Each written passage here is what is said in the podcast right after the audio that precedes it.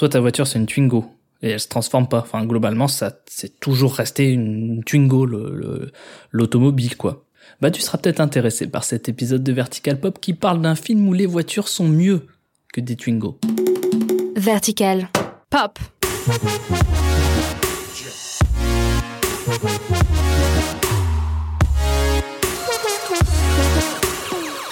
Salut, c'est Thomas pour Vertical Pop et cette semaine on va parler de Bumblebee. Oui, il est sorti il y a une semaine, mais il y a une semaine j'ai pas pu faire d'épisode, j'étais en train de digérer la dinde et les chocolats que je m'étais enfilé à, à Noël. Ok, écartez-vous, je vais gerber. Donc je disais on va parler de Bumblebee, ce spin-off de Transformers qui nous dépeint l'amitié entre Charlie, une ado de 18 ans, du coup plus une adulte en fait, et l'autobot Bumblebee. Je m'appelle Charlie Watson, j'ai 18 ans.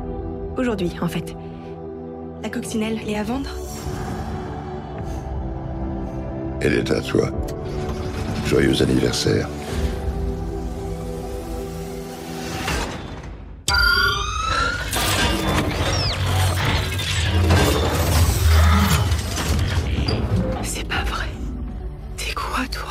Commençons par faire un lien entre nos épisodes. Il y a deux semaines, nous parlions d'Aquaman, héros des éditions DC Comics, et bien figurez-vous qu'il y a un lien entre Bumblebee et les comics DC. Et oui, le personnage de Bumblebee et DC sont unis par...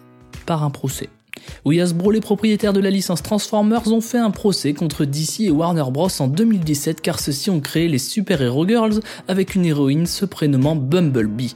Et ça, ça a pas plu aux propriétaires de la licence Transformers. Repérons-nous dans le temps maintenant. Cet épisode de Transformers se situe en 1987, soit 20 ans avant le premier film Transformers, et il reprend Bumblebee sous la forme d'une coccinelle, comme dans la série animée Transformers dont le dernier épisode est apparu en 1987, comme l'année où se situe l'action du premier Transformers au cinéma. Est-ce une coïncidence? Oui, probablement en fait. Ah oui, au fait, il y a peut-être des gens qui nous écoutent et qui n'ont aucune idée de ce que sont les Transformers. Excusez-moi, je voulais pas vous insulter, puis vous avez le droit de pas savoir. Vous avez le droit de pas savoir que les Transformers sont des robots extraterrestres provenant de la planète Cybertron qui ont la particularité de pouvoir se camoufler en prenant la forme de machines faisant partie de l'environnement sur lequel ils se trouvent. Du coup sur Terre, ils peuvent devenir des voitures, mais aussi des iPods, des iPhones, des grippins, mais c'est plus rare.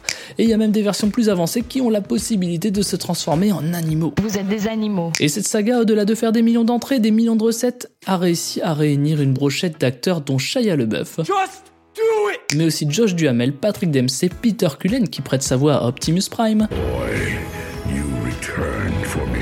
Mark Wahlberg, Stanley Tucci, mais cette saga a surtout révélé Megan Fox, qui est depuis devenue un véritable sex symbole du Hollywood Game. Mais pour en revenir au budget, sachez que Bumblebee est pour l'instant le film le moins cher de la licence puisqu'il n'a coûté que 128 millions de dollars.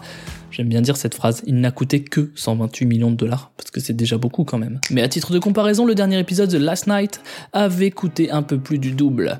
Mais cela est assez raccord avec la volonté de la production de proposer une version un peu plus intimiste et davantage basée sur les relations de nos robots-voitures préférés. Je vole Jack Mais il y a quand même de l'action dans ce film, déjà parce que même si c'est réalisé par Travis Knight, c'est quand même Michael Bay qui chapeaute le truc. Et moi, quand je pense à Michael Bay, bah un peu comme tout le monde, j'ai ce bruit-là qui me vient en tête.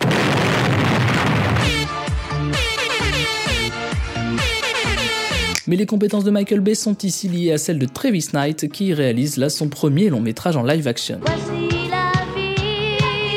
Car jusqu'à présent, il a fait ses armes dans l'animation avec des films comme Coraline ou L'étrange pouvoir de Norman, mais il a surtout réalisé Kubo et l'armure magique, nommé aux Oscars en 2017. Ouais, quand même. Et cette association entre Knight et Bay donne une vision nettement différente de la saga Transformers, avec un travail davantage basé sur les émotions que sur les combats. Ce film se pose également comme un premier jalon de l'univers puisqu'il s'agit d'un préquel, dans lequel Bumblebee représente le premier Autobot présent sur Terre ayant pour mission de préparer l'arrivée des autres Autobots.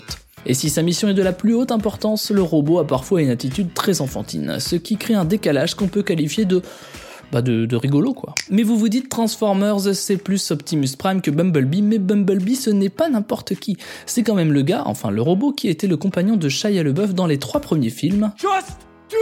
Et de Mark Wahlberg dans le quatrième et cinquième opus de la saga. Et même s'il n'a pas forcément la classe et l'aura d'Optimus Prime, et même si dans cet épisode il ne sera plus sous la forme d'une Chevrolet Camaro mais d'une coccinelle, ce qui est un poil moins cool, bah ça reste quand même un élément majeur de la saga Transformers qui méritait bien d'avoir un film à son nom. J'aimerais bien qu'on commence à me considérer en tant que tel. Et pour le voir ce film, il suffit de vous rendre au cinéma ou au cinoche comme disent les, les gens qui disent cinoche.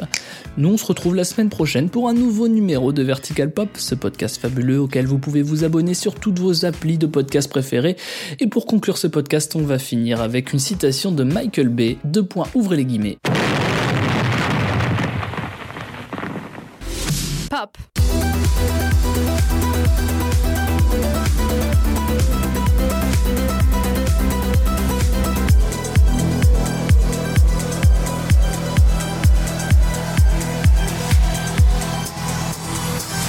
Vertical.